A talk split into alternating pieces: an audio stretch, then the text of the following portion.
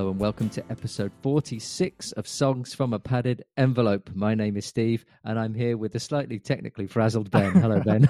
well, after some time, I can say that I am here, even though I wasn't several minutes or seconds or even half an hour ago. Um, but it's, uh, it's nice to be here eventually, mate. Our guest for this episode is musician, composer, and ethnomusicologist Julian Lynch. Amongst his work, Julian is guitarist in Real Estate and he shared with us versions of a demo, two versions in fact, which are a great insight into the band. But Ben, this is just the kicking off point, really. It is really, and it's another one of those lovely connections coming to uh, coming to find Julian through listening to another podcast and then hearing a reference to him and some of the kind of I suppose you could loosely broad, um, you know, box it as outsider music that he's made on his own, all made without any demoing process, and then finding that he's also part of uh, real real estate, and even that barely touches what the man's done.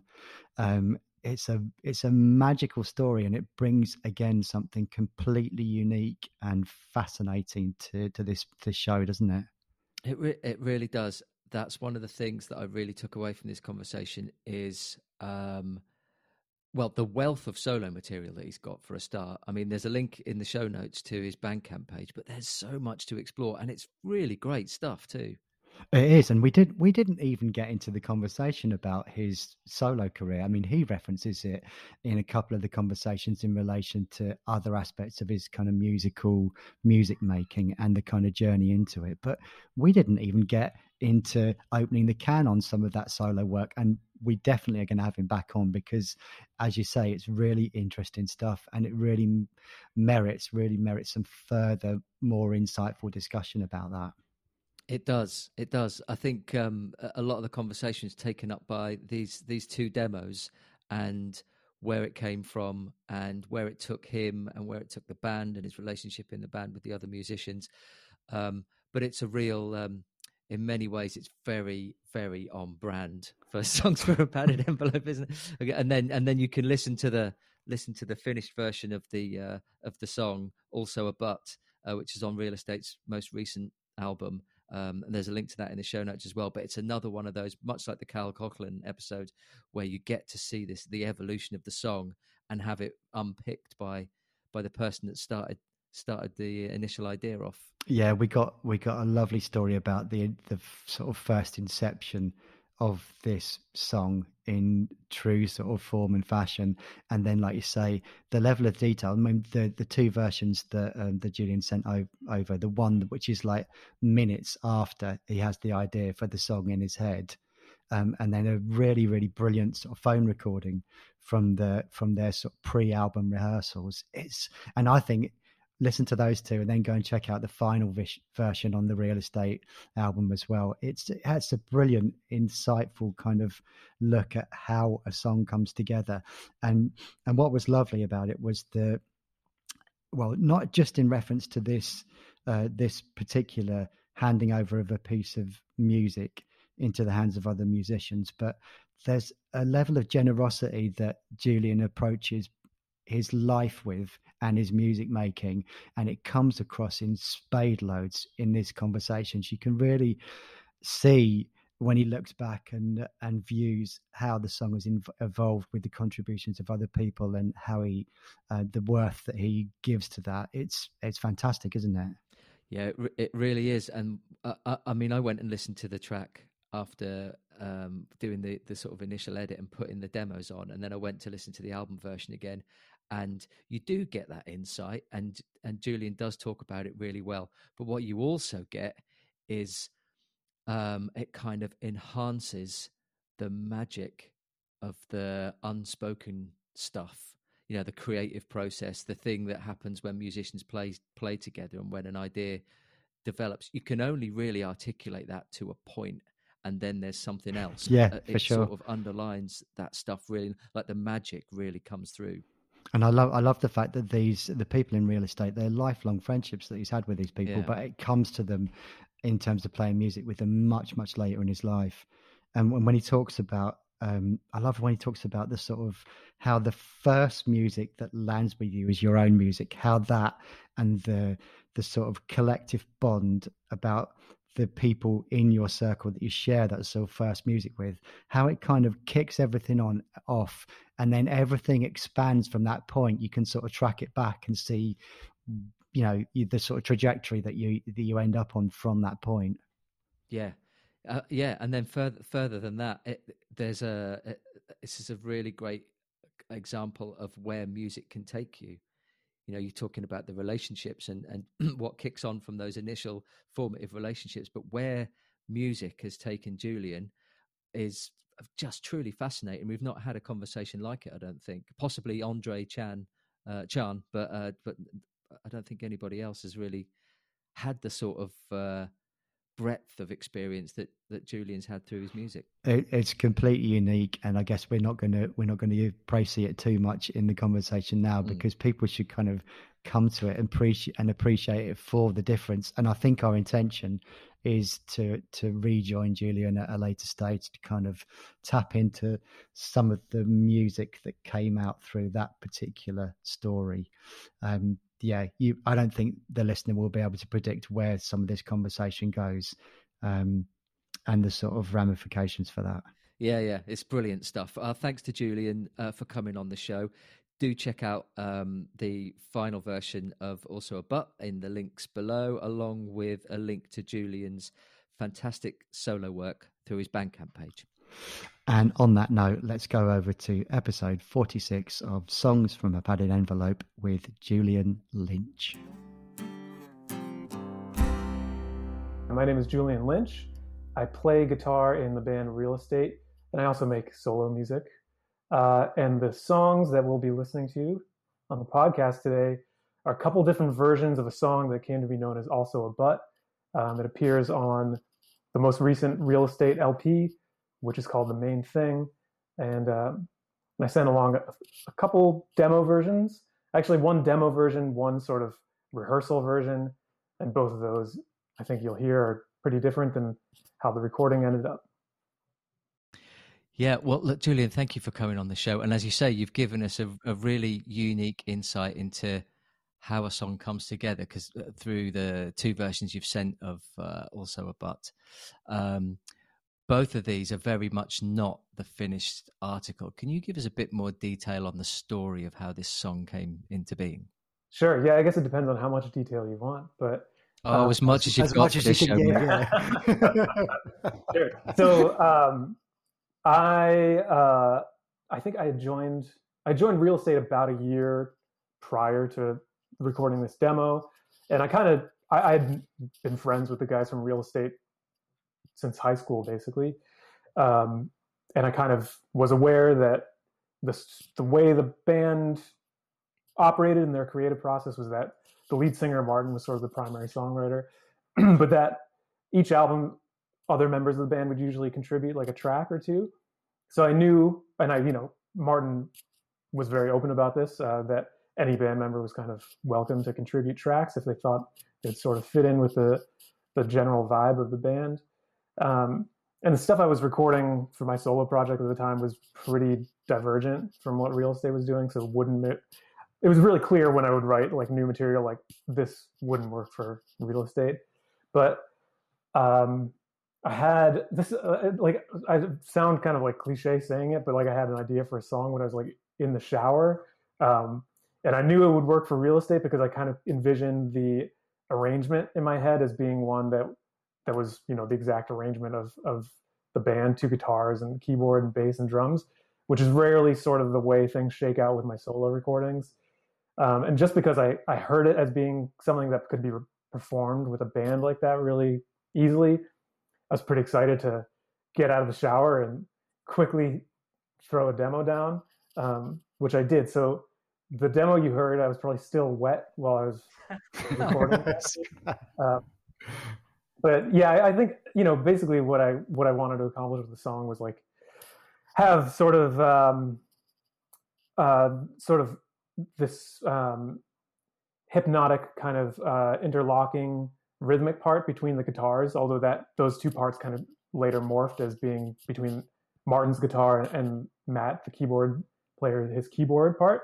Um, but I kind of wanted this like sort of hypnotic thing happening in the verses, um, I wanted kind of like a lot a song with like a lot of modulation. I, wa- I kind of wanted to like model it on like prog rock songs that I liked, which um, would modulate key throughout the songs, um, would have like uh, key change and tempo changes. So there's like a tempo change in the song, and it, and it goes into this sort of like Mixolydian jam modal section. Um, I kind of wanted all that kind of like prog rock excess. I wanted to distill, but I also kind of wanted like the vibe of sort of like a shoegazy type song, something something that had like the um, the sort of like s- sonic effect of something more like Cocteau Twins or My Bloody Valentine, but with almost prog structure. So, and I, and like you know, I never, I don't do stuff like that. I don't conceive of music that way with my solo recordings, uh, nor do I ever demo stuff for my solo recordings. I, I told Ben about that, um, and so this was kind of like a unique thing for me, where it's like, okay, well, I have this like, um, I conceived this song in this way in, ter- in terms of these sort of like uh, genre references, and and I also like have an idea for a song that would be playable by an actual band, which is again rarely the case with my solo music. So I was excited to record this demo, send it to the other guys in the band, and ask them if they'd be okay with with um, giving it a shot for the next record, and they were. Is that is that something that happens quite often to you that you're able to kind of envisage a whole song in its complete form with all the constituent parts? No, not really, and I don't usually attempt to, um, or it's not it's not usually a goal of mine because the way I approach my solo work usually I, I think I um, I don't know why I default to this approach, but I, I sort of enjoy it. Also, um, I won't really know what a song will sound like when I start it. I really have no idea where a song is going when I start recording solo work. Um, so this was completely different than that because when you're when you're presenting it to other actual human beings, you have to have something, you know, something to to show them as as being kind of a, a half baked thought at least. Um, so uh, that was another clue for me that you know this was something that I, I could bring to the table with with the band at our next rehearsal. Because you know you know the the rest of the guys in the band so well, as you said, you've known them since high school, and yeah. and they're also you're aware of each other's music and the way that you write. I'm sure is a, and you, you've you've talked about the creative process with with, with those guys. Mm-hmm. Um, what was their response to this demo when you presented it to them? Then was there some sort of surprise attached to it, or it's it? hard to tell because it was all over email. So I, I don't remember okay. exactly what the responses were in writing. I think they liked it. Uh, they liked it. You know, if they didn't like it, at least they like kept it to themselves up until this point and allowed me to indulge myself in recording it in the studio. But um, yeah, I think they were into it. I think um, I think the band had been already moving in a direction where they wanted to do stuff that um, would allow for more like improvisation live and um, it just kind of seemed like a good moment to present something like this to the band because i think when i listened to like a lot of their earlier records before i joined the band it seemed like they were more into um, doing stuff that would revolve around maybe like a couple chords sort of vamping um, things like that.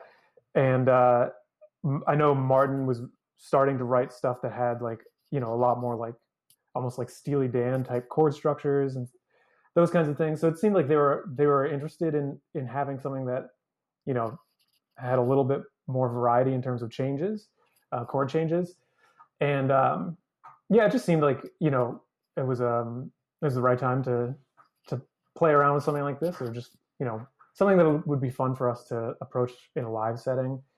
Um, so I hope that they were they had a good reaction to it initially. It's very loose. Like the way I recorded the demo is like really loose, and um, a lot of the structures did not tighten up until like a couple iterations in. Uh, so you know, they I'm sure like their initial thought was maybe some level of confusion as to like, okay, well, I can hear that this there's one section here and it goes to this next section here, but I don't really understand why like in the demo you like sort of stop playing between them. It, it's just like really loose. Um, but actually, that was like part of what I wanted to accomplish with it. Uh, actually, something I can tell you about the the final product is that in the studio, um, Jackson, the drummer, he's actually left the band, but he was playing drums at the time, and he's like an amazing drummer. He's a really fantastic drummer. I love the way he plays, but he, he's very into. I think I don't want to speak for him, but I think he really likes using a click in the studio. And um, with this kind of song, I knew that that wasn't something I wanted to do, but I didn't really want to um, encroach on his creative choices when we started recording it. So he was like initially working with a click, and um, the energy was really kind of flat, which I think works for a lot of real estate's material. But I wanted like a lot of dynamic in this song. Um, that was like one of the other things I wanted to accomplish with it was was have something that that built up to like really big sounding choruses. Um, and it wasn't until the producer of the record, whose name was Kevin McMahon, suggested to Jackson uh, that he stop using the click, that the song really like came to life in the studio. I think you can actually kind of hear what it sounded like before on that second version I sent you, where the the drums are um, have a lot less energy uh, from one section to another. And then when you know, as soon as he stopped playing with a click, it really kind of exploded. He had these really crazy fills he was doing, and it's like honestly one of my favorite drum performances that I've heard him do. So I was really happy with how the drums ended up. Oh, that's great. Uh, t- yeah. Tell us about the the second version that you sent over was from the sort of pre-album rehearsals. Yeah. Tell us about tell us about how that was and how the band works before the recording of the record. Sure. Yeah. So um, it sounds like maybe similar situation as the, the two of you guys, where we don't live in the same cities. So we we get together for rehearsals when we can, basically, um, and that hasn't happened now for over a year. But um, uh, I think it, it, probably was at least a few months until I saw those guys after I recorded that first demo. We got together in um, upstate New York, where we usually rehearse, which is kind of near where Martin lives, and um, you know, I showed I showed the guys roughly how I thought the parts should sound, and um, I think they they did some work on their own, like working out parts uh, at home, and um, by that point, I didn't have lyrics written, which is kind of, I think that's kind of how all of us, or at least me and Martin, seem to write songs. Um, we usually present the band with instrumental work and then figure out the lyrics later. Although I think with Martin songs, usually there's more of a sense of like, okay, lyrics are going to go in this section and it's going to repeat four times or whatever, and then move on to the next section. Whereas this one, like I said, I kind of wanted to keep it really loose, and I, I didn't really want um, like intuitive patterns in terms of where sections would begin or end necessarily. So we kind of just were playing sections for however long it, it felt right to do when we were rehearsing it. Um, so I, I, can't remember. I think I think like the core uh, the verses are like you know more than twice the length of how they ended up uh, in the final version when you listen to that that band rehearsal version. Um, but yeah, there things were I think falling more into place in terms of what the song would become in that version. There's still, if I'm remembering correctly, I was still doing one of the two rhythm parts, and Matt Kallman, the keyboard player, was was doing some like lead lines on synth, uh, and that would later kind of switch, and I would start doing like lead stuff with slide during the verses. Um, but I think otherwise, you know, like the the stuff that a lot of the other band members were doing was pretty similar to how it would end up. And we we had an idea of like, okay, this is going to be this jam modal section, and we'll go crazy live during this part. It'll be really fun. Um, uh, and then we'll come back somehow. I remember that being a really confusing thing. It's like, how do we end this, and how do we go back into the into the B section or whatever? Um, and that kind of like it was. It became a fun challenge, I think, and like a a thing that it probably caused us to grow as a band um, to like learn how to cue something up like that where um, you know it's one thing to sort of cue up a, a, a, change in a song but it's another thing to cue up something where um, the timing is going to change there's going to be sort of a, a, a, pregnant pause before the section comes back in um, everyone has to stop playing and then like rely on a second cue from the drummer to come back in so I think we actually we we weren't doing a good job with it in that recording I sent you, but by the time we recorded in the studio and started performing the song live, uh, it felt really good. Actually, it felt like um, you know, if nothing else, even if the song was a failure, uh, at least like as a band, we like learned to communicate uh, non-verbally a little bit better. So um, that felt really tease good. up tease up listening to the to the, to the two demos really nicely. Thank you so much for Yeah, kind of, w- walking us walking us through that. Totally. Um, I was just wondering when you were when you were speaking then um, about because you described having such a fully formed idea yeah. uh, in the shower. Um, how good are you at letting go of uh, your kind of core ideas when you hand something over into the band process and you and you hear it kind of opening up and diverging diff- into different uh, uh, maybe places that you weren't imagining or you know it becomes a collective creative process. Are you are you quite good at letting go of that stuff? Yeah, I think I'm I'm trying to grow as a person in that way because I think when I started playing music, when I started playing in bands, performing material that I had written when I was younger, um, in my teen teen years and like in my early 20s and stuff like that, I don't think I was good at that because I I think you know it would kind of it would frustrate me where it's like no no no the sound I had in mind was not like what it's coming out to be. And um, that's like a uh, I think that kind of approach can only lead to frustration and resentment among band members because ultimately, especially with something that is going to be kind of loose, um, you kind of just have to trust the people that you're playing with to make decisions that are right for them and, um, you know, end up with some sort of aesthetic compromise.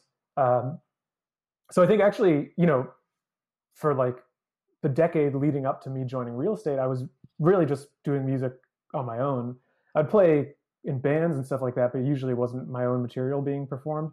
So this song was actually kind of a learning experience for me in that regard, where it was like, okay, um, I had this idea, but I have to kind of just like mellow out about how it ends up sounding because like I want these guys to be, you know, able to express their ideas through this song too. So you know, by the time we were in the studio, um, I think I reached the point where it was like I, I trust these guys and I trust Kevin McMahon, the producer. I, I'm not positive, but I think I was actually like the way the recording process went. I think there were times where all of us were not in New York at the same time or not in the studio at the same time. So I think there would be times where like Kallman would be tracking keyboards and I'd come back and be like, cool, that sounds great. Um, cause I know initially I was like, I think maybe you could use, if you're doing like synth leads on here, like we can find like a Moog for you to use or some sort of like monophonic synth. I don't remember what he ended up using, but um, the, everything with the keyboards ended up changing really. And, um, and I liked all the choices that he made and they were totally different choices than what I would have envisioned for the song. Totally different kinds of equipment than I have access to or could imagine having access to. Um, and of course, he's also like, I'm not a keyboard player, uh, and he's an incredibly talented keyboard player. So he brought a lot to that part, especially. That's kind of what that's the the best example of that kind of stuff I can think of is like you know what Kallman brought to the table in terms of his creativity. Um, so yeah, I think you know I also I feel like that that was a point of personal growth for me and in not being um, in in control of a of a creative work that I shared with other people and watched it grow into something that was very different. How close do you think it was in its finished version to what your initial kind of conception? Um, it hit everything that was important to me. Uh, I think was realized in the finished version. Honestly, I think it sounded completely different than what I thought it would sound like. It was structured completely different. Uh, I, I had no idea what kind of words I would end up writing, or if I would end up writing words. And um, you know, writing writing the vocal part was a whole nother process that took me a really long time and went through a lot of different iterations and a lot of different kinds of lyrical subjects and stuff like that. Um, yeah, I couldn't be happier with the the finished product. I'd say it, it um, yeah, it hit hit all the the right points for me uh, in terms of what I was going for. So, was uh, it prog enough? Yeah, I think it. Yeah, and especially live. Actually. yeah, uh, live. It's kind of unfortunate that the pandemic hit when it did because we didn't. We only got to perform it live a couple times before we all had to go home and do our thing for a year and a half or whatever.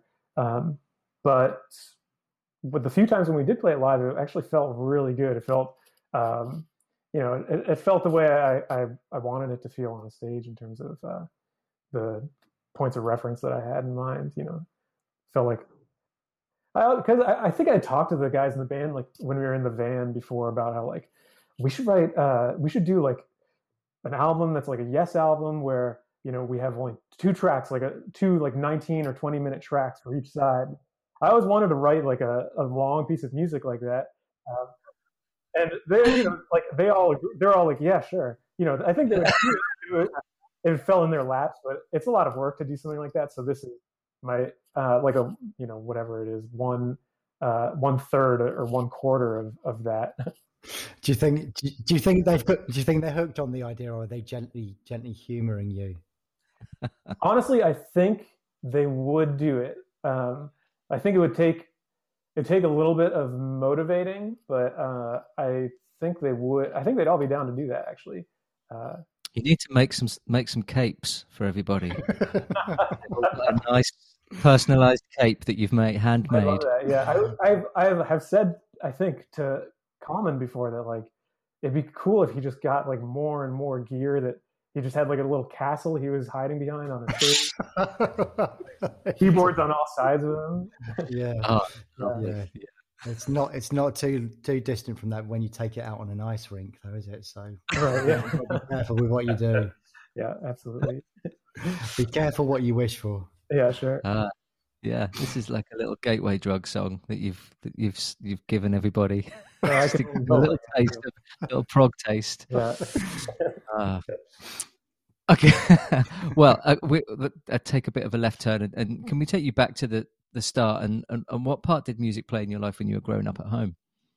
Um. Well, I would say my, my neither of my parents are musicians. My dad like often jokes about the fact that he took piano lessons for like a decade and only learned one song. Um, but I had a piano in my house because my mom at some point wanted to take piano lessons and did it for a little while. Um, and she stopped, but like I got to, you know, tinker around with it when I was little. We also had like some Ukrainian instruments around the house. My mom is Ukrainian and her father actually was a Ukrainian folk uh, folk musician. Um, it's weird that she doesn't really play any music at all. She took some lessons, but um, didn't really develop an interest. But I had like instruments around the house, and I'd like fool around, try to play stuff by ear with them. Um, I don't think I was ever. I did actually take lessons uh, on clarinet and piano when I was little, and I don't think I was ever very disciplined with those things. Um, I think my approach to like clarinet lessons was like, I'll get what I want out of this, and kind of tune out all the stuff that I'm supposed to be doing, really. But um, yeah, uh, uh, which is maybe the same kind of approach I still have to music, where um, you know I have I have the the uh, I look for things that like can accommodate my own aesthetic vision or whatever, and um, you know the rest of the things are are kind of n- not as much of a focus to me. Um, but especially when I was taking like clarinet and piano lessons, it was not not really like I wasn't super motivated to be the best clarinetist in the orchestra or anything like that. I just wanted to like make weird sounds at home or whatever. Um, but then um, I don't know why I, I, I wasn't like super like rock obsessed or anything when I was really young. But um, at some point in middle school, I got like much more into rock music, um, and really wanted to learn how to play guitar. And I think I asked my parents if I could have a guitar for a really long time, and eventually they got me a, a guitar. And um, once I got a guitar, that was like it was a very different experience for me because I I didn't really want to put it down. It was for whatever reason I think like you know hit hit me at the right time of puberty or you know adolescent anxiety or whatever where um, it was just, it, it was it allowed me to focus a lot of my uh, nervous energy um, and um, it just became something that that uh, that I was hooked on for you know five or so years of my adolescence. Just like did not want to stop playing guitar and got much better at it a lot a lot faster than I did any other instrument that I ever tried to play before and um, played in bands and stuff. The bands were all really pretty bad. I don't think I'd want to listen to any of the music at this point. But um, there's one band I played in towards the end of high school with Martin and Bleeker that um, that I think started to approach something that all of us wanted to see in future bands that we played in. I think I think it wasn't it wasn't a perfect expression, but it but it was sort of a good basis for um, where we would go in the future. So um, yeah, I think I, I, think actually the experience then of playing with those guys also was really big for me because they sort of taught me how to collaborate with other people in a rock band. They taught me, you know, about new kinds of music that I wouldn't have heard about otherwise. Um, it, it's crazy to me that like uh, it's not it's not that long ago that like I was in high school. It was um, 20 years ago. I was still in high school, but the way I found out about music was, you know, not entirely different than how like you know my dad would have found out about music. Um, whereas like from for our children, a completely different world. Or even for me, if I'm looking for new music, um, even like you know, towards the end of high school, there were things like All Music and stuff like that that uh, that became a resource for learning about new bands and stuff like that. But and Napster, of course. But a lot of that was like really spotty. I don't know if you uh, if you remember working with those kinds of uh, platforms, but um, really wasn't as it wasn't a useful substitution for like going to a record store and like checking something out just because you liked the way the cover art looked or, or you saw that someone that you some name you recognize played on the record or something like that or you just had a strong recommendation from a friend. So um, i think in the absence of meeting people like martin and bleeker uh, i wouldn't have discovered a lot of the music that became really formative to what i wanted to play on my own. What what was the first kind of rock music? Do you remember the first kind of band or the first kind of songs that kind of hit the spot for you? Yeah, so Martin, uh, me, Martin, and Bleeker recently did a um, kind of like a Q and A session with this school group at the middle school that we went to, uh, because now they have sort of a rock club at this school, which they definitely didn't have when we were there. But um, we were talking about how like one of the things we like bonded over was wanting to play in a band that sounded like Weezer, um, which now that music has not aged particularly well for me and, and did not age for me much longer than high school. But um, something I mentioned I, that I to the, this group that I had forgotten about was that, um, at least in the United States, Windows 95, like the version of Windows 95 that a lot of people got on for a lot of people their first computer their first like family computer came with a backup disk like an operating system backup disk that had a Weezer like promotional music video on it. And you know all these like 11 year old kids getting into rock music heard this music all at the same time. And um, it kind of created this weird explosion uh, with like all all around the country um, kids that sort of were not particularly interested in um, what came to be on the radio in, in the late 90s and early 2000s were more interested in, in you know alt rock or whatever that had come earlier in the 90s um, and were looking for something that was a little bit more contemporary than that. Uh, so even though like those records to me like I, I don't i don't really have any interest in listening to them anymore. It was actually very uh, important uh, for me to to to listen to that because it first of all it created a basis of like musical communication between me and and people that would become my friends and longtime collaborators. And also there you know from there we started listening to other stuff that was um, stuff that we grew up grew into a little bit more. Um, you know from there we listened to like pixies and sonic youth and the fall and post punk and um, lots of other stuff that that would become more important to us like later on as we went to college and stuff like that. So you know um, to some extent like any anything a 13 year old listens to they're going to like cringe at when they're 35 but um, but in this case it was it became like very uh, practical on like a social level and also practical on like a um, level of musical growth for us that first first Weezer album for sure. It, the pop songs on that record are amazing. Yeah, I remember hearing that for the first time. Actually, blasting out of a friend's van as he drove up. Uh, I was living in London, and he drove up outside our house, yeah. and uh, he said, "I can't stop playing this. I've got to put it on." We put it on, and it was just, just unbel- unbelievably catchy. Yeah, feel good summertime. Yeah, you know, uh, pop. I remember you loving that album, mate, completely. I blown think away. The thing that I loved most about it was like, uh, I think, uh, um, even when I was like younger and wasn't really l- listening to like rock music, like there would be some like timbral element in songs that I would hear that like I would really get like focused on. Um, and that was like that's I think that's what made me really love that first Weezer album was like the way the guitars sounded. Um, was like a big point of focus for me. Like the, the production of like those guitars was like something I got hung up on uh, early in high school and wanted to replicate in bands that I played and stuff like that. And of course, then became like a basis for like, uh, learn. You know, before that, I hadn't heard of, heard like the Melvins or something like that. And then I heard other bands where it's like, oh, okay, I think I just like the sound of like, like you know, heavy mid scooped guitars, which is not not something that I really. It's not a guitar sound that I that I use at this point, but um, but at the time it was like this sounds really good, especially like recorded on like good like uh, good tape, um, like good analog recording of like of heavy mid scoop guitars, just sound and tuned down too, just like sounded so crisp to my ears, and became uh, like the thing that that I really loved about listening to those records when I was in high school. Oh yeah, yeah, yeah, absolutely. Mm. Full tilt, and it just yeah, Mm.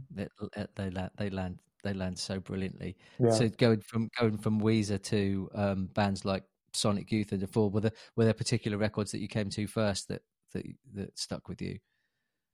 I'm thinking of The Fall really because we had a conversation with Patrick Flegel a couple of weeks ago from um, Women. yeah. Uh, we had a big chat about The Fall.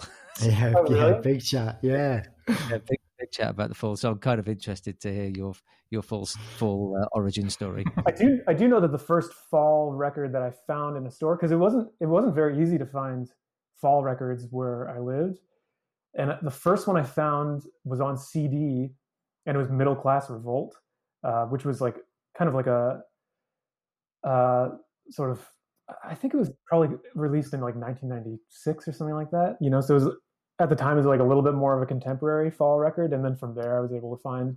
Um, actually the the way I found fall records after that was this record shop that was like a, re- a real record shop opened up in our town, and so they had you know like um, I think they had they had like the fall rough trade singles collection or something like that, and some other stuff there. Um, and so from there, I was able to hear like earlier records by the fall. And I was like, oh man, this you know, I had no idea this was a catalog that spanned decades, and um, became a big fan from there. Um, but yeah, I think that was the that was the first fall record that I heard. Uh, I think with Sonic Youth, it was probably you know like an album like Washing Machine or Goo was probably the first one that I heard because those they had been released quite a few years prior to when I heard them, but they were still kind of like um, they were easy to find in stores, I think. Uh, and then from there, like heard earlier records like Bad Moon Rising and, and EVOL and stuff like Mhm. that. Um, yeah. Yeah. Are you are you a big time music collector, Julian? Mm, not really. I kind of. I, not really. I, I wouldn't say so. I don't. I don't devote like a lot of uh, physical real estate in my house to a record collection. I have like a. I have a a cabinet with my records in it, but um, I have also sold off a lot of it in the last like ten years. I, I've moved around a lot in the last probably like fifteen years, um, just from like apartment to apartment. Um, up until like the last, last couple years where my wife and I, I got married and, and we moved into a house together. Uh, but before that, I was, I was moving around a lot. I was single. I was also spending a lot of time as part of my, um, I got a PhD a, a few years ago. I, I finished and um, my research was in India. So I was going to India a lot. And so it, um, it became kind of annoying to have to move like box and boxes and boxes of records. So I ended up selling a lot of my record collection. Um, but anything that was like really important to me, I kept around. I don't really know exactly how many records it is that that I have hung on onto, but um, but you know, it's not. There's people I know, like especially people who DJ. Uh, those people, like when you go into their living rooms, they'll have like you know huge LP collections. I don't have anything like that. Um, I just have like one relatively modest cabinet with records in it. Uh, but then I, you know, I keep stuff digitally too. I'm not, I'm not, I do like the sound of vinyl quite a bit, and I like, um, but I'm not like a big. Uh, the medium is not too important to me. I, will listen to music on any medium, more or less. So. Um, I keep stuff digitally too, but not a crazy amount. I, am just uh, uh, going back to the fall briefly. Yeah, there was a, just a, a, story came in the. Uh, did you see it today, Ben? There was a maybe you didn't because you don't do Twitter too, but the, uh, there's a, a, music website called The Quietus, which is really great. Right. Yeah. Uh, and they, they, tweeted a news article that Marky Smith's house yeah. Uh, has just gone up for sale. Oh, really? Um, so they had, they had, a bunch of photos from the uh, the um, estate agent. Wow. Um, so, and it's just still full of all his stuff. Really? Yeah, there's just loads of his stuff still in just in the house. Just like I mean, he wasn't a tidy man by the looks of this. sure, surely wasn't, eh? But the, so the but, house is going to be sold with the stuff in it, or is there going to be an estate sale or something like that? I don't know. I mean, the wow. assumption I, I, guess they're going to clear it out. But that currently, if you oh. go to, oh. for a viewing, you're just going to see all this all Marky Smith shit lying around, books wow. and clothes and books and. Uh, what, are you, what, are you, doing tomorrow, mate? Ashtrays piled up like yeah, I know. It's it's bloody tempting, isn't it? Yeah, it's not. I mean, it's only like an hour and a bit away from here. Yeah. That, I mean, that's they. Uh, I guess they must serious offers only to go. right. They're going to be inundated. Oh, I feel I don't know how I feel about that. I feel a little sad, but I know. I know. Yeah, mm. there's there's like a voyeuristic part of me where it's like, oh man, I kind of want to see what kind of stuff he had mm-hmm. around, um, just because he's a person I respect, and it's like, you know, I wonder what what what he lived with, what his space looked like. But at the same time, it's like, man, what if I died right now? Would I want like a bunch of strangers like looking through my stuff? Um, but uh, no one would want to look through my stuff, I don't think. But but yeah, but there is a part of me that, that is really curious about what was in his yeah. house. It's fascinating. I'm reading Brick, Brix uh, Smith's um, autobiography at the moment, which Ben bought for me, and uh, I've just um, gone through the part where, or just recently read through the part where she moves from Beverly Hills. She had uh-huh. a very um, affluent upbringing yeah and uh, yeah from a very well-to-do family yeah. and she the the whole description of of her meeting Marky Smith and utterly in love with each other. It's, she writes about it so beautifully. It's really, really lovely the way yeah. that she describes this whirlwind of of um, um, love that they both become swept up in, uh, yeah. uh, and then she decides uh, uh, uh, he says, "Come, come and live in Manchester with me. I'll produce your music and blah blah blah." So they, they, they, he flies her over at the end of the fall tour to go and live with, with him, wow. and she arrives in Manchester in the uh, late, uh, late early 90s uh-huh. with, late eighties, early nineties, and it, describing how colourless and awful it is. Mm. And said, oh, "Let's go to my house," and to pull up beside this huge house. And she says, "You live here." Uh, well, I live I live here along with lots of other people because these horrible flats been converted. And going into the, going into the his flat, and there's just all of his ex girlfriend stuff is there just on the floor. and, uh, said, "Oh, let's make a cup of tea." And she's kind of looking around, thinking, "This, what have I got? This is a hovel." Have you got a fridge? No, I haven't got a fridge. Where's your milk? Oh, it's on the window ledge. all the, the, that's brilliant. All, all the cold uh, refrigerated goods are on the windows because it's so fucking freezing in Manchester. she just pulls up the window, but there's his milk on the. I feel yeah. like that's it's that's a that's a classic classic UK style. When I when I, I studied abroad in Aberdeen, and all my friends would keep their milk outside their window. No one does that. It's kind of interesting. It, like I live in a place that's colder than Scotland, and I've never seen anyone do that. But yeah, you, you could be the first. You could set a new trend. Get, yeah, some, get some milk on your windowsill. Come on. Right. Yeah. yeah. Yeah. Sorry, I totally, I totally took us away from the conversation there, but it did. That the, sounds like a good. I, I want. I kind of want to read that. That sounds like it would be a good tour read. Uh, whenever touring. Yeah. They are. They are start starting to become one of the most widely written and about bands, aren't they? There's so many fall books to work your way through. Yeah, the drummers one is meant to one, one the the drummer. I mean, what a stupid thing to say. One of the drummers, Simon, I've forgotten his name. Uh, his drummer is meant to, uh, his book is supposed to be fantastic. Um, but yeah, Brix's one is is wonderful. Yeah, really good. Ben, take us back, put us back on track. Yeah, yeah. Mate. Well, uh, well, I was thinking you, you mentioned your you mentioned your kind of studies, um, yeah, yeah.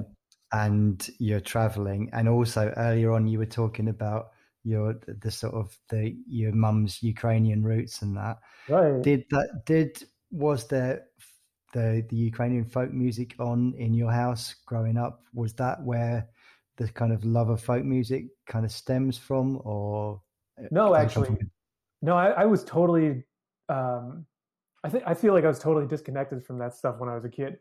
We I, I didn't grow up in like I grew up a few hours away from where my mom's family was.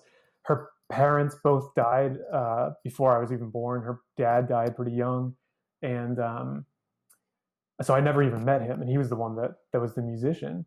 Uh, and I think I think it was just maybe um, a facet of the time in America where when my mom was growing up and when her siblings were growing up uh, during the Cold War, it wasn't a particularly like cool thing to like identify strongly with something that uh, came across as being Russian adjacent. Um, so like even though they grew up, they grew up in an area that uh, has a lot of Ukrainians and um, has a lot of Russian people too, and a lot of Polish people. Uh, they, I mean, my mom maybe speaks like she speaks a little bit of Ukrainian, but not really. It's only like her older siblings that speak the language. Even um, they don't like you know aside from like you know those siblings of hers that are religious uh, that still go to like Ukrainian Orthodox Church. Most of them aren't like my mom's not religious at all, so she's not connected through that. And that it seems like in those kinds of communities, um, I think it's different for like uh, Ukrainian Americans that live in big cities like New York and Chicago, where there are other um, outlets uh, or connections to Ukrainian culture besides going to church. I think where my mom grew up, which was pretty rural, the only connection they would have to other Ukrainians was through their church. Um, and so, yeah, you know, like the extent of it really is just like cooking a few Ukrainian dishes and stuff like that. But um, she wasn't, she didn't really care that much about Ukrainian folk music and listening to that around the house or anything. So, uh, and I didn't know really too many other Ukrainians where I grew up. I, I guess I knew a few, but not really that many. Um, so no, it was, and it was, yeah, I, I don't think like neither of my parents really listened to folk music at all, and um, and it wasn't really like much of a thing that like other kids were listening to when I was a kid. So I, I don't think I was exposed to like a lot of folk music until um, I was in college, and then after college, I got a job at Smithsonian Folkways Recordings, and from there, I, I was exposed to like you know lots of cool stuff. Uh, that's that's a. Do you guys do you guys know that label? Uh, it's like um, it has a long history. It, it, was a label that was founded as like a private label in the 1940s, but then got acquired by the Smithsonian Institution, um, which is uh, sort of like a a, a um, it's a federal program basically uh, in the United States, and now they have a catalog of like something like over 10,000 records that they uh, they make available. They make everything available digitally, and there's just like you know all kinds of cool stuff. The the focus originally originally was uh, American folk music, but then they acquired all these other labels that were doing stuff with you know what at the time was called world music. Um, so it was just like this crazy spectrum of of like folk musics from all over the world that I had access to when I was working there. I worked there as a uh, I worked in the mailroom, so I was like packing up record orders and they let me listen to whatever I wanted to there. So um, I just like listened to anything I could get my hands on that sounded cool to me out of the catalog. You know, there's also there's other cool stuff in that catalog too, like um, like 20th century classical records and stuff like that. There's a there's a uh, John Cage record that was released on Folkways, so I'd listen to that stuff there too, and I think that exposed me to more folk music than having a close relative that was a folk musician.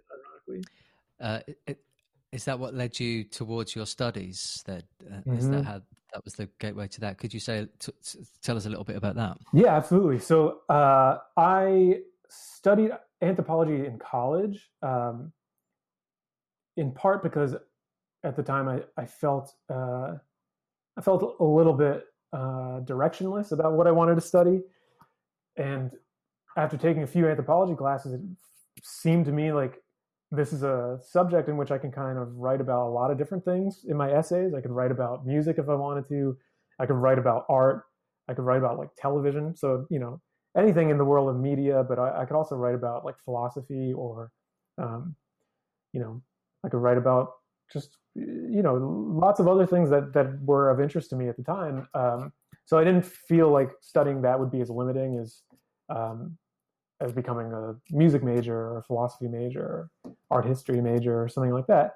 Um, plus, it had this sort of science dimension to it where I was kind of into taking biology classes anyway, so I could continue taking a few biology classes. Uh, it just seemed like the the right thing for me to study at the time. And then I finished college, realized that I couldn't do anything with a bachelor's in anthropology. I was basically unemployable. Uh, I worked like a few jobs as a barista um, which is ironic because I never I went I was probably the only person at my college that didn't drink coffee at all. I, I never drank coffee, and then I started working as a barista and got addicted to it. Um, and then I, I started as an intern at Folkways while I was still selling coffee, and um, this position in the mailroom opened up, and I was like, I, I will train for free in that position. Like, can you please hire me? So I applied for it, and I got the job. Um, and then that was the first time I met ethnomusicologists, uh, and I met anthropologists that were working specifically with with music, um, and I kind of broadened uh, my understanding of what kind of topics he could write about when it came to music. Um, so I, I was really interested in that, and I knew, you know, I didn't want to keep working in the mailroom. Um, I, I wanted to do something more than that, and I was like, well, with the skill set that I built up in college, it seems like going to grad school is maybe um, a logical next step. And if I can get funded, then then that's perfect. So I, I applied to a program, and I, I was able to get funding, and um, you know, ended up starting this master's program in ethnomusicology, and that turned into a PhD program in ethnomusicology and anthropology. And um, now I found on the other end of it, I'm still more or less just as unemployable.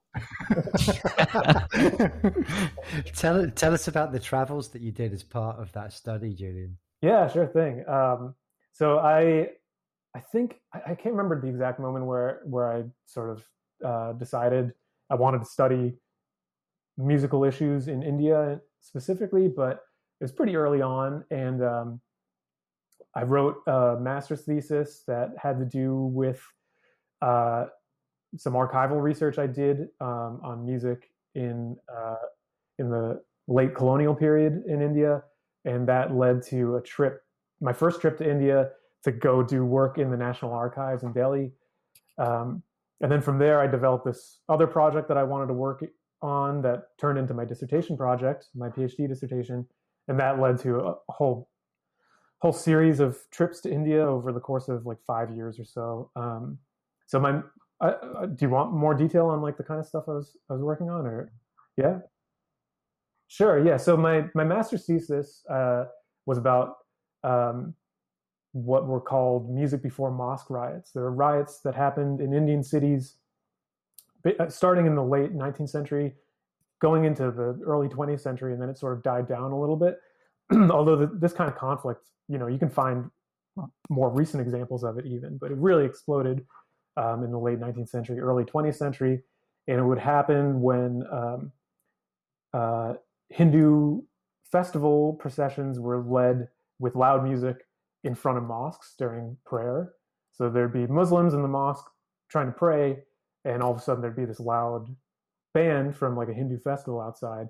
They'd come outside, they'd be pissed off, and then the people in the procession would be pissed off, and it led over and over again to like huge bloody riots all across India. Um, and a lot of it had to do with the very rapid development of Indian cities. Obviously, Indian cities are some of the largest cities in the world, and uh, um, the process of urbanization was really rapid there in the 19th century. So you had all these people that used to be rural people. Um, they could play their music as loud as they wanted to, and now they're living adjacent to a mosque, um, not understanding the new, you know, lay of the land or not understanding um, exactly how to to navigate a new geography, and um, something uh, that we think of as being as innocuous as music became a big point of contention, and it became something that people would kill each other over. So I wrote my master's thesis about that, and then um, when I, when I was in India, I started reading in the newspaper about um, contention uh, in Indian cities, in particular in Mumbai, over uh, complaints about noise pollution. Um, and uh, in fact, in Mumbai, a lot of articles, you know, it's a constant issue in Mumbai. If you like pick up a newspaper on any given day of the year, especially during festival season, you'll read a journalist talking about people getting upset about noise pollution. And a lot of times when they use that term noise pollution, they're actually talking about Hindu festivals in particular, or religious festivals more generally, but especially Hindu festivals, um, which often have, you know, they're really, I don't know if you've ever seen like videos of Hindu festivals. Um, they're very vibrant. They're very loud. Uh, they, you know, there's a lot of music that happens. There's a lot of, there'll be like, you know, multiple DJs playing like loud electronic music at night. There'll also be like a bunch of bands playing, marching down the street and stuff like that. Um, but you know, as I, I spent more time in India and was like reading the newspaper each day, I was like, especially when I when I started going to Mumbai more often, became clear that this was like, um, this is a part of people's lives there that uh, that um, seemed to me to be directly related to what I was writing about with my master's thesis. So um, that's that's kind of that was kind of my starting point for this project on on uh, noise and Hindu festivals in Mumbai, and um, it basically involved participant observation research with uh, both musicians that that earn most of their year's income from playing during festivals, as well as um, sort of self-styled anti-noise activists or anti-noise pollution activists. These people who go out and like will um, they have like uh, decibel meters and they'll take measurements of of all the festival events in the city. They'll write it up. They'll send it to the city. They'll file suits against the people that organize the events. Um, the interesting thing that I found in doing this stuff was this kind of fascinating political dimension to all of this. This, sorry if, I, if I'm now going into too much detail, but this is like, but this is what like really like you know uh, sealed the deal for me in terms of wanting to write about this was um, uh, these loud events have become a staple to the political campaign process in Indian cities because the organizers of events um, are actually sort of contracted by major political parties to hold events as promotional vehicles for people that are running for office. Uh, and so now they have this vested interest in making sure anti noise pollution activists don't actually quiet the streets down because they rely on these big events to get people out um, and to show them, you know, like, you know, we we're the we're the best politician in Mumbai. We're the, we're the person you should you should vote for. We're throwing the best party.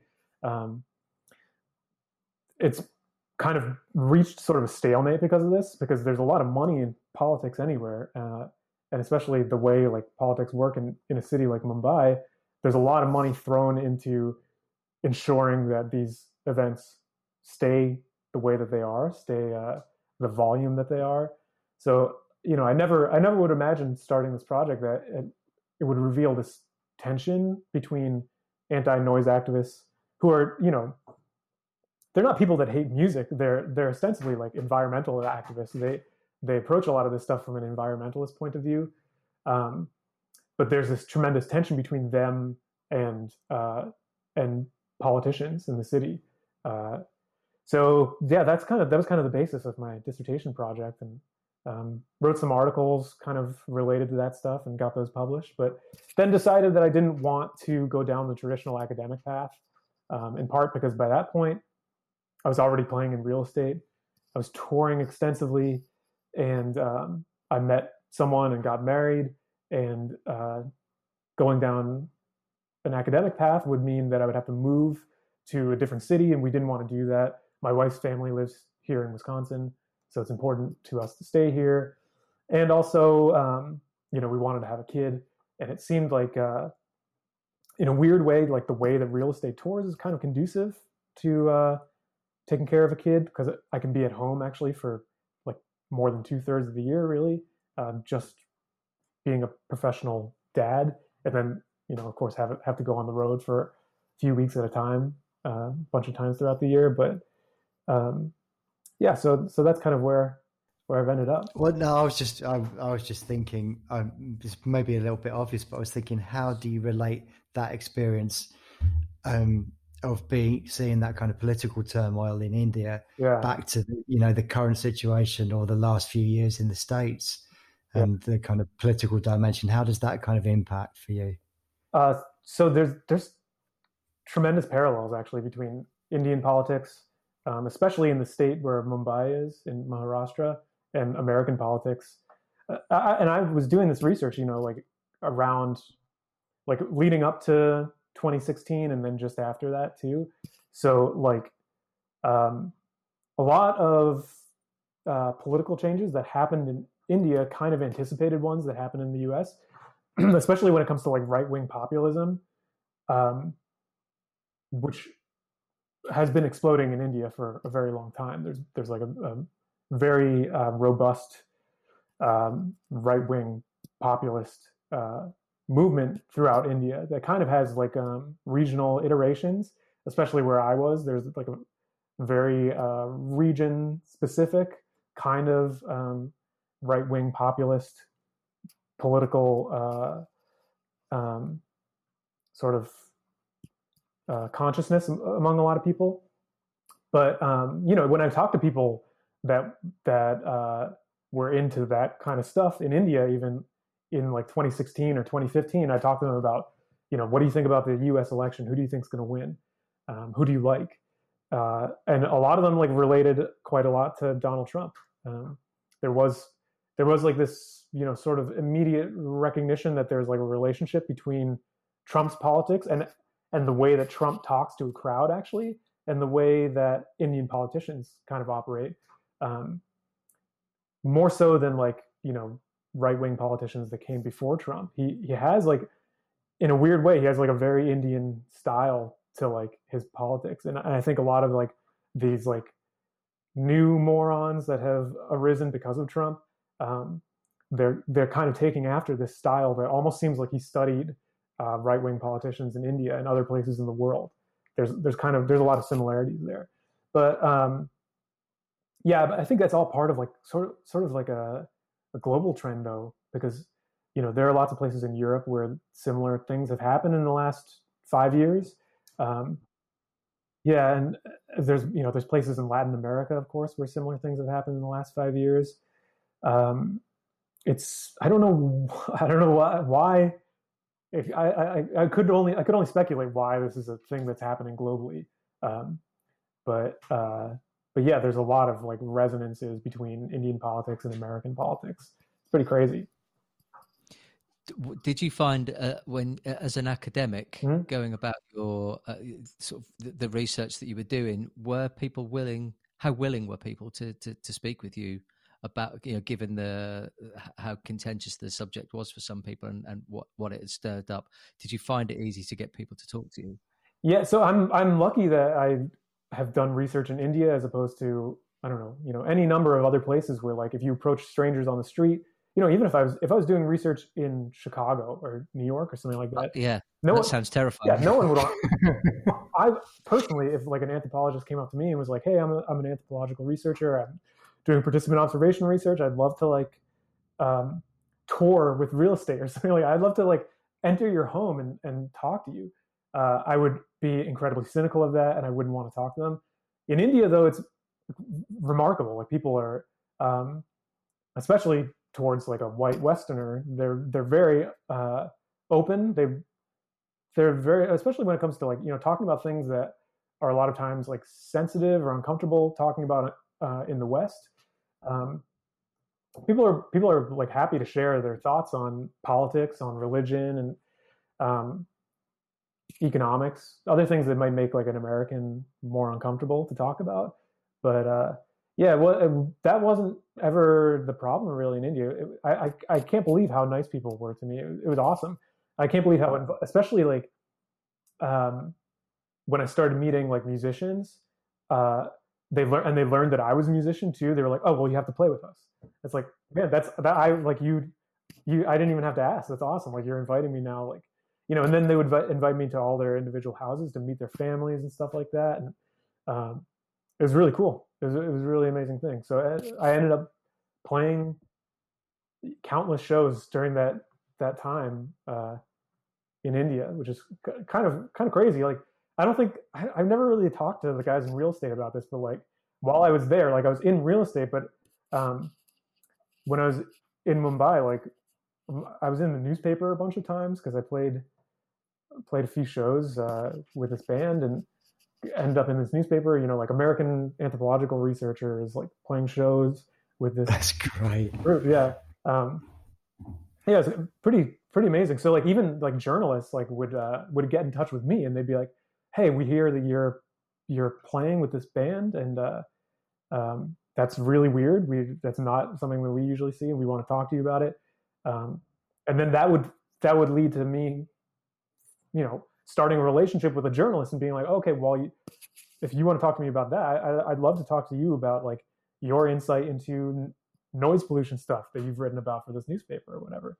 So yeah, I, I it was very uh, um, is it it's an easy place to meet people and um, it became like really mutually beneficial. I think that there was this kind of openness there. Did you did you record any music with those people when you were there? Um, yeah, actually. Uh, so I'm sure like a lot of the performances that we did were probably like recorded uh, at some point. But I also went to a studio at some point and um, recorded some guitar in a studio. But I don't I don't know if I have access to the finished product of that. I don't know if they ever sent it to me. I mean, that was actually with a different group that I met through like one of the members of that group who's a, a singer. He asked me to go to the studio with him and, and do some recording. Um, yeah, I, I kind of want to track that down because if, if, he has a recording of that, I, I want that. But uh, uh, yeah, well, you can come and share it with us on here sure. with, with, your with your with your yeah. colleague in India because that would be a lovely follow, up. Yeah, that'd be awesome. Yeah. yeah, it really would. Yeah, uh, what an incredible experience, and and another uh, a set of experiences through being a musician and being open and um, uh, wanting to connect with people through your music has taken you, you know, uh, da- giving you those experiences. It's, yeah, it's, yeah, yeah, amazing.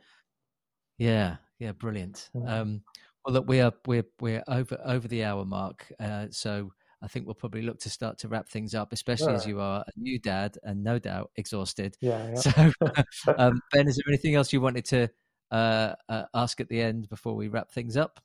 You, I think you've talked about how joining real estate and playing music with other people kind of re-energized your own work, and I think they read a quote where you said everyone needs social interaction and it can be healthy to see what others are doing.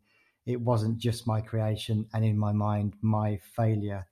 Can you can you speak to that a little bit more and about the the, the effect it had on joining the band and effect on your own uh, music writing sure yeah i'm not sure what i was talking about with that quote but um but i i know i remember when i joined the band um uh it kind of felt i mean this is how i felt for years. I still feel like this where um, i feel like my my energies are always kind of torn between like well am i am i a musician or am i an academic or am i yeah i've worked a bunch of jobs over the years too which like the, the other guys in real estate you know since i, I, I want to say like 2010 somewhere around there they, they've just done real estate professionally um, and I've I haven't done that even since joining real estate. Uh, I've worked a bunch of different jobs, and in the last year, I've like once the pandemic hit and touring fell apart, like I, have worked a whole bunch of jobs I never thought I would work. Uh, you know, jobs having to do with jobs in healthcare and having to do with COVID and stuff like that. Um, and so, I think there were there were definitely times in my life before joining real estate where it was like, okay, well, I don't um, really have the time that is required to like put into touring especially. I never i never really tour. I like recording but it, it at this point i don't know if it's worth like devoting myself to that. Um, so uh, you know there were definitely like lulls in my creative output as a musician um, where i was sort of probably uh, in some ways convincing myself i wasn't i wasn't going to be doing music uh, anymore um, and then once I joined real estate, it was like, oh, okay, yeah, this, this is a this is a good reminder that like I actually love doing this. This is like something that I always wanted to do. Never thought. I, I think a lot of my life decisions were motivated by the fear that I wouldn't um, I wouldn't be able to successfully be a musician. Um, but here I've like lucked out into a situation where you know people have already heard of this band. People already want to pay ticket, pay money for a ticket to go see a concert. Um, this is a great opportunity for me to like sort of refocus some energy when I'm not on tour into like my own musical pursuits uh, because I do find it really rewarding and I, I, do like the the music that I'm able to make. So um, yeah, I think that was that. Maybe that was what I was talking about when I when I said it was energizing. I also think you know, uh, whenever you like work uh, on anything in a vacuum, um, you sort of lose. Uh, there's something lost, I think, um, where no no there's no input really when when it's just yourself. Uh, you you need uh, some interaction with other human beings in order to have new ideas flowing. And I think just playing with other musicians again was like really useful to me in that way because uh, there's only so much you can do, you know, forcing inspiration out of just like listening to to recordings, but like actually getting to be in a room with other people and like playing material with them and watching it change and um, oh this is maybe a good way to wrap things up actually because it, it does definitely tie yeah it ties back to also the Also a But recording. Um, you know if i had just if i had pursued that demo as it was it would have ended up you know a, a more polished version of the thing that i initially recorded. It would have been like ultimately fairly similar um, but like there really is no there was no way for me to predict the ways that it would change by sharing it with four other people five other people if you include the producer um, each of them having their own ideas about about like oh well it would be cool if, if it did this kind of thing here or it'd be cool if you brought in this kind of sound on on the drums or the keyboard um, those are things like i'm only one person i would never would have conceived of those things uh, and so having those connections to other people really is is, uh, is what drives creativity i think in a lot of ways I don't think we've had a smoother segue out of an episode oh, of this podcast. yeah, perfect. Yeah, beautifully done, Julian. Beautifully. uh, this, it's been absolutely fascinating and thoroughly enjoyable to meet and speak with you this evening. Thank you very much. Likewise, yeah, I really like talking. Yeah, it really has. I hope, can I hope that I can make it over to England and Wales again sometime soon. You guys should come come out to a show, put you on the list. You guys hang out, talk more about music. Yeah, yeah, let's let's do that, and maybe we'll find another route to, to hook up for another conversation somewhere on the podcast. Uh, that would be my pleasure. Yeah, I'd love that. That would be that would be great. Um, can we just wrap up with you introducing the demos, please? Of course, yeah. So you are about to listen to a couple different demos. Uh, one is the original demo version of Also a But uh, that I recorded, I think, in April 2017 for the band Real Estate. Then the second thing you're going to listen to is a rehearsal recording that was taken either on my cell phone or Martin Courtney's cell phone of real estate rehearsing an early version of Also a But. Thanks, Julian. Mm-hmm. Thank yeah, you. Thanks, Julian.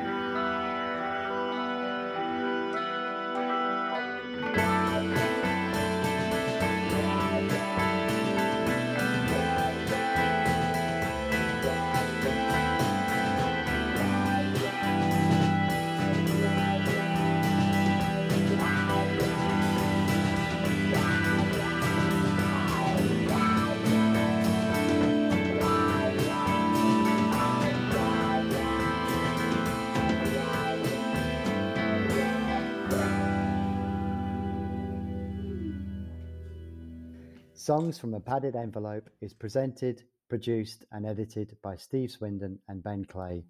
Music is by state sponsored Jukebox. Artwork is by Matt Canning. Songs from a Padded Envelope is a Hidden Hive production.